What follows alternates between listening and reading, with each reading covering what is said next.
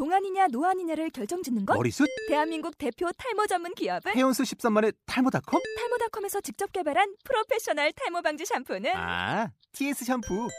늘어진 두피 모공을 꽉! 단 한 올의 모발까지 꽉! 사용할수록 풍성해지는 나의 모발. 이제 탈모 고민 끝! TS 샴푸. 아웃도어 RV 레저 캠핑에 가장 유명한 쿨러 브랜드는 콜맨? 에이 아니야 도메틱이지 전 세계 캠핑카 냉장고도 전부 도메틱이라고 꽁꽁 얼린 생수통을 넣고 다녀야 하는 아이스박스 시대는 갔다. 전기나 차량용 배터리를 연결하면 스스로 냉각, 영하 22도까지 냉동이 가능한 냉동 쿨러도 오직 도메틱. 도메틱 쿨러로 무더운 캠핑장에서 더욱 시원한 맥주 맛을 느껴보세요 지금 바로 네이버에 도메틱 쿨러를 검색해 보세요.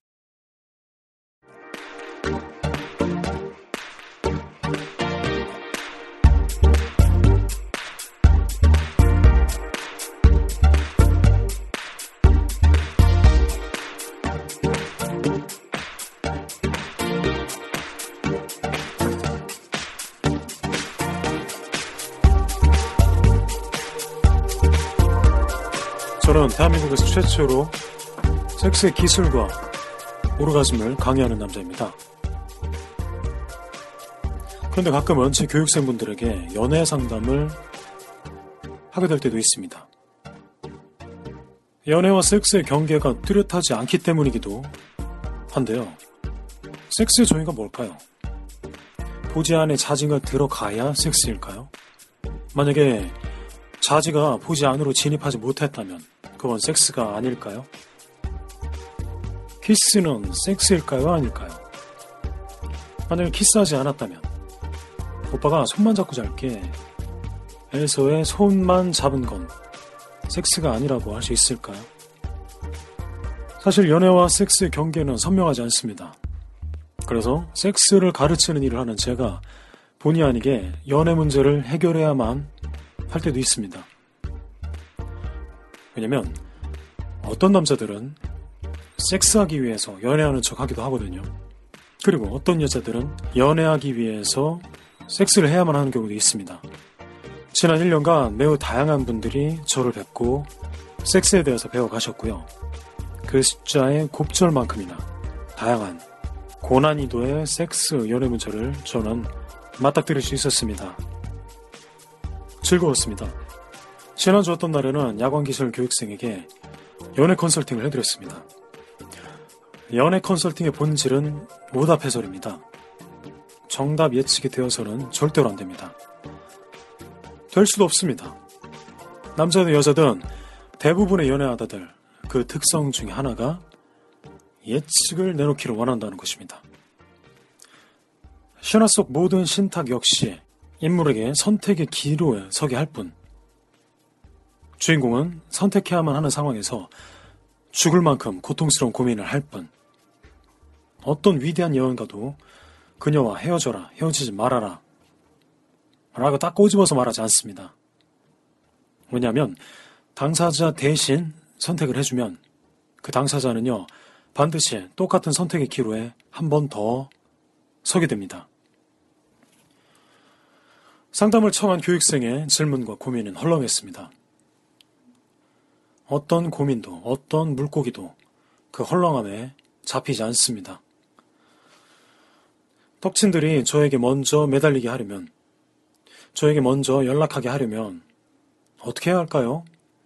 음, 섹스와 연애는 둘로 나눠서 생각할 수 없는 문제이며, 그 사람의 연애 고민이 결국 그 사람의 섹스 고민이기도 합니다. 그 사람의 섹스 고민이 또한 연애 고민일 때도 있습니다. 그리고 문제가 있는 사람들의 공통점은 문제가 무엇인지를 그 누구보다 자기 자신이 잘 알고 있다는 것입니다. 그리고 자기가 알고 있다는 사실을 스스로 모른 채 하고 싶어 합니다. 문제를 덮어두는 거죠. 하지만 사실은 자기도 알고 있습니다. 문제가 무엇인지, 어떻게 해야 해결할 수 있는지를. 저는 이럴 때 교육생의 그 질문의 그물을 조여줍니다. 질문의 틈새가 너무 넓을 때 촘촘하게 만들어줘야 합니다. 제 손으로 작업하지 않습니다. 그물의 수유주가 스스로 자기 자신을 쪼일 수 있게 조언과 다그침 정도만 채찍질 해 줄 뿐. 사실 섹스 자체에 대한 교육을 진행하거나 조언을 건네는 건 제겐 꽤 수월한 편입니다. 직접 섹스하지 않고 충분히 가능합니다. 아니, 제가 남성 교육생분들을 지도하기 위해서 남성 교육생분들과 직접 성관계를 할 수는 없잖아요. 할 필요도 없고요. 이런 질문이 있었습니다. 반비님, 저 오늘 너무너무 귀여운 애를 만났는데 좋아 죽겠어요. 당장이라도 뽀뽀하고 싶어 죽겠습니다. 오늘 저녁에 또 만날 거예요. 근데 어떻게 해야 저에게 뽀뽀하도록 만들 수 있을까요? 여성분의 고민입니다. 결론부터 말씀드릴게요. 그녀는 그가 그녀에게 뽀뽀하게 만들 수 없습니다. 그녀는 지금 감정에 북받쳐 있고 들떠 있으며 결과를 목표로 하고 있습니다. 결과를 목표로 하면 절대로 결과에 도달할 수 없습니다. 사과가 땅에 떨어진 건요. 사과가 무르 익은 게 원인이고 그 무르 익은 결과로 사과가 땅에 떨어진 거죠. 결과를 목표로 하면 절대로 결과에 도달할 수 없습니다. 어떻게 하면 사과를 땅에 떨어뜨릴 수 있을까를 목표로 해서는 절대 안 됩니다. 어떻게 하면 사과를 무르익게 만들 수 있을까를 고민하는 것이 올바른 고민입니다. 밤비가 얼굴도 모르는 그 귀여운 남자애가 이 여성 교육생에게 오늘 뽀뽀를 할 확률은 단연코 0%입니다. 남자는 절대로 자신과 뽀뽀하고 싶어 하는 여자의 입술에 뽀뽀하고 싶어 하지 않습니다. 더 정확히 말씀드리자면요. 남자는 감정이 앞서는 여자에게 절대로 반하지 않습니다.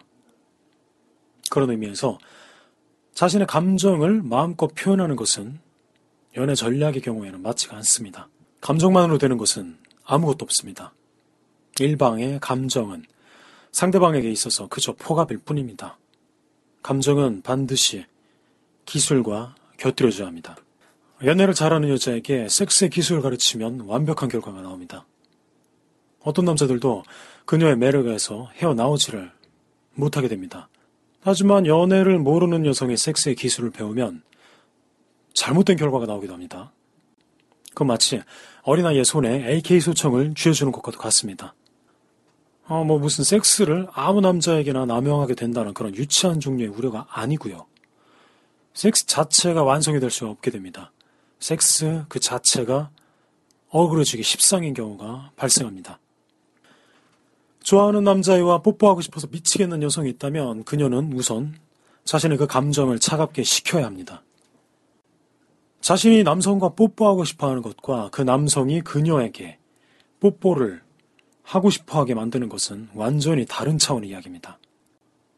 그 상대 남자가 어떤 여성과 뽀뽀하고 싶어 할까? 이 점에 호기심을 품을 필요가 있습니다. 이 호기심이란 어설픈 여우들이 잔대가리를 굴리는 것과는 질적으로 다릅니다. 전적으로 상상력의 영역에 들어갈 수 있어야 합니다. 상상력의 풍부한 여성들은요, 헐렁한 질문을 하지 않습니다. 차라리 상상력으로 가득한 오답을 잔뜩 저에게 들고 옵니다. 이번에는 바디샵 말고 마드모아젤 향수를 뿌려볼까요? 천호동 맛집 골목에서 만나자고 한 다음에 모텔 간판 많은 골목으로 동선을 유인해 볼까요? 머리를 아예 단발로 잘라서 제 긴 목을 확 드러내면 어떨까요? 이 남자랑 오늘 술을 마셔볼까요? 이번에는 술을 마시지 말아볼까요? 이 남자 스스로 자기 술 잘 마신다고 하던데 저는 술을 잘 마시는 타입이 아니거든요. 저에게 맞춰서 와인을 마시러 가자고 할까요? 아, 이 남자의 주량에, 이 남자의 주정에 맞춰주는 게 맞을까요? 이렇게 구체적으로 궁리를 합니다. 상상력 풍부한 여성들은, 물론 아이러니한 것도 있습니다. 상상력 풍부한 여성들은 연애 고민 자체를 잘 하지를 않습니다. 고민할 시간보다 전략을 상상해내는 시간이 압도적으로 많아서 누구한테 뭘 물어볼 여유가 없습니다. 차라리 상상을 바로 실행으로 옮긴 후에 원하는 결과가 나오지 않은 것에 대해서 자문을 구하는 편입니다. 그녀들은 오답과 그에 대한 첨삭이 켜켜이 쌓이면 그때부터는 시간의 숙성의 승부입니다. 어느 순간 자기도 모르게 보조바퀴 없이도 자전거 위를 새처럼 훨훨 날게 됩니다.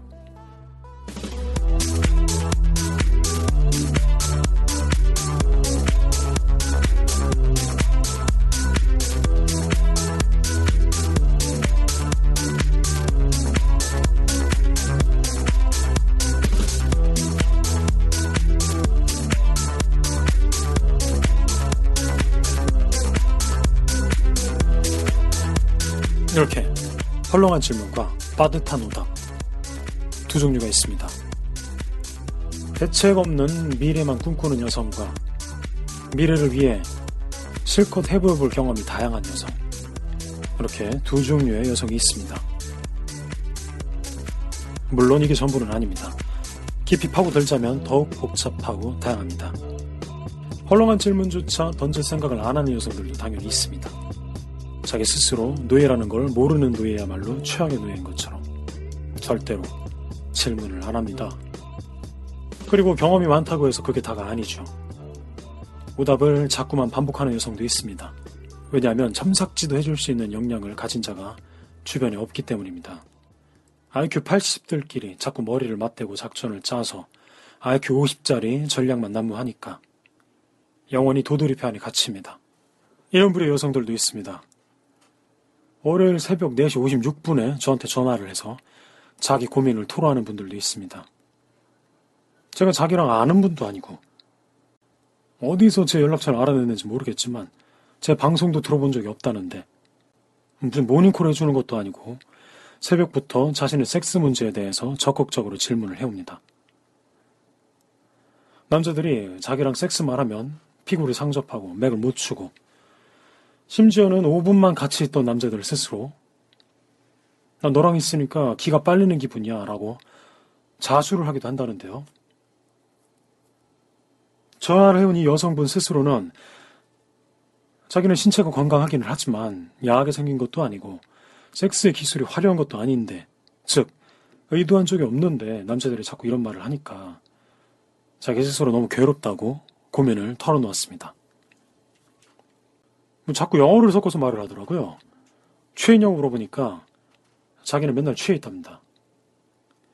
이 기 빨리고 기 빠는 문제 때문에 남자한테 차였냐고 물어보니까 오히려 자기가 찼다고 합니다. 여성 본인이 남자의 기를 빠는 건 나쁜 거 전혀 아니라고 말해줬습니다. 여성 쪽에 음기가 충만하면 남자 쪽에서 감당을 못하는 게 당연하다고. 그렇게 엄살 피우는 남자들은 만나줄 필요가 없다고. 더 훌륭한 남자를 찾아내면 된다고 말해주셨습니다. 그렇게 이렇게 그냥 이렇게만 말하고 전화 끊어버렸는데요. 여러분들도 한번 생각을 해보세요. 어, 과연 어떻게 하면 훌륭한, 더 훌륭한 남자를 만날 수 있을까요? 제대로 된 남자를 사냥하려면 제대로 된 사냥터로 나가야 합니다. 이게 그저 단순히 사냥터를 바꾼다고 해결될 문제가 아닙니다. 사냥터를 바꾸면 그때부터 본격적으로 오히려 문제가 시작이 됩니다. 그리고 이 전화 주신 분의 경우 훌륭한 남자의 기준이 약간 독특해야 합니다. 이 사회적으로 훌륭한 남자가 아니라 웬만한 남자들이 침대 위에서 이 여성분을 감당을 못하기에 특화된 남자를 잘 골라낼 수 있어야 되겠죠. 이 훌륭한 남자를 눈으로, 안구로 잘 본다고 그 뽑기 실력이 좋아지는 것도 아닙니다. 사실은. 귀를 빨고 빨리고 하는 문제에 대해서 역시도 사실은 파고 들어갈수록 못나게 복잡한 차원의 이야기로 들어가야 합니다. 그 여성분한테 이런 얘기는 하나도 안 해줬습니다, 제가. 새벽에 전화해서는 자기소개도 제대로 할 줄 모르는 여자에게 제가 왜 이 재밌는 이야기를 해줍니까? 차라리 우리 청취자분들한테만 이야기해주지. 아니면 사이트 야광 기술에서 더 자세하게 이야기하거나 neonskill.com, n-e-o-n-s-k-i-l-l.com 저도 그런 경험이 있습니다. 5분이 아니라 1초 만에 모든 기회를 빼앗아가는 여자를 만나본 적이 있습니다.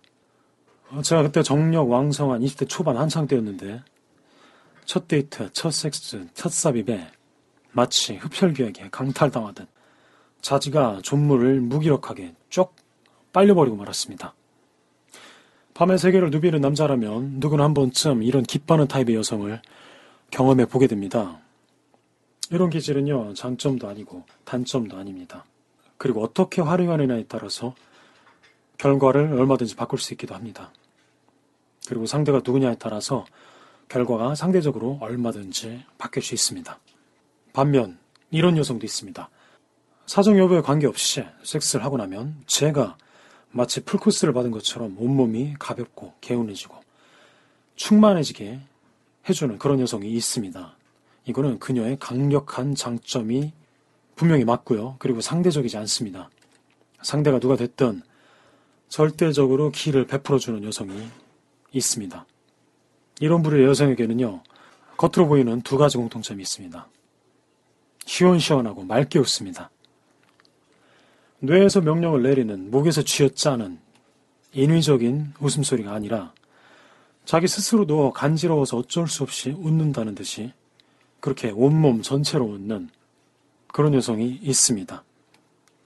절대로 계산적이지 않습니다. 예의를 갖출 줄 압니다. 남에게 아부하기 위한 그런 예의가 아닙니다. 마치 남에게, 마치 남을 나처럼 여기는 우아함이 있는 여성입니다.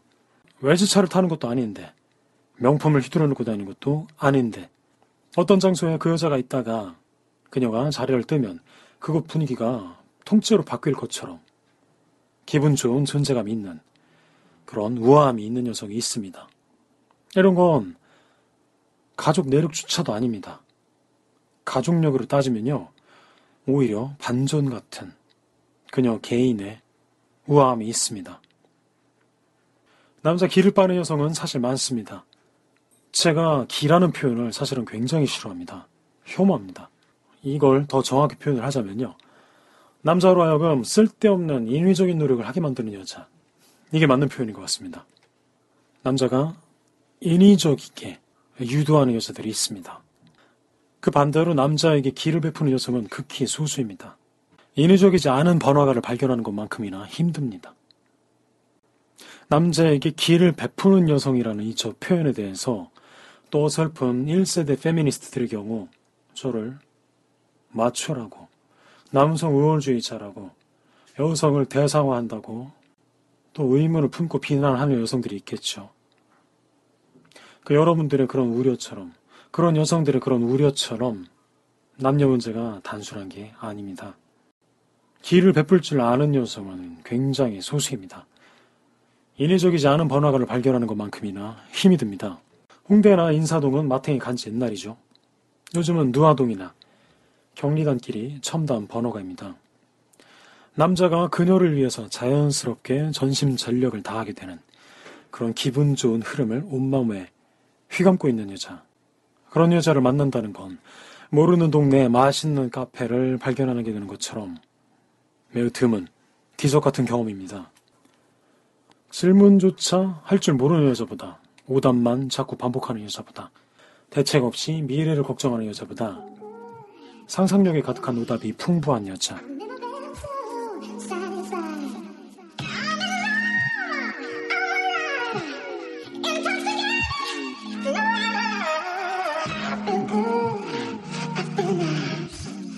그런 분들에게 첨삭해드릴 수 있는 영광이 제게도 많았으면 좋겠습니다. 네이버에서는 불가능하고요. 사이트 야광 기술에서는 가능할 것 같습니다.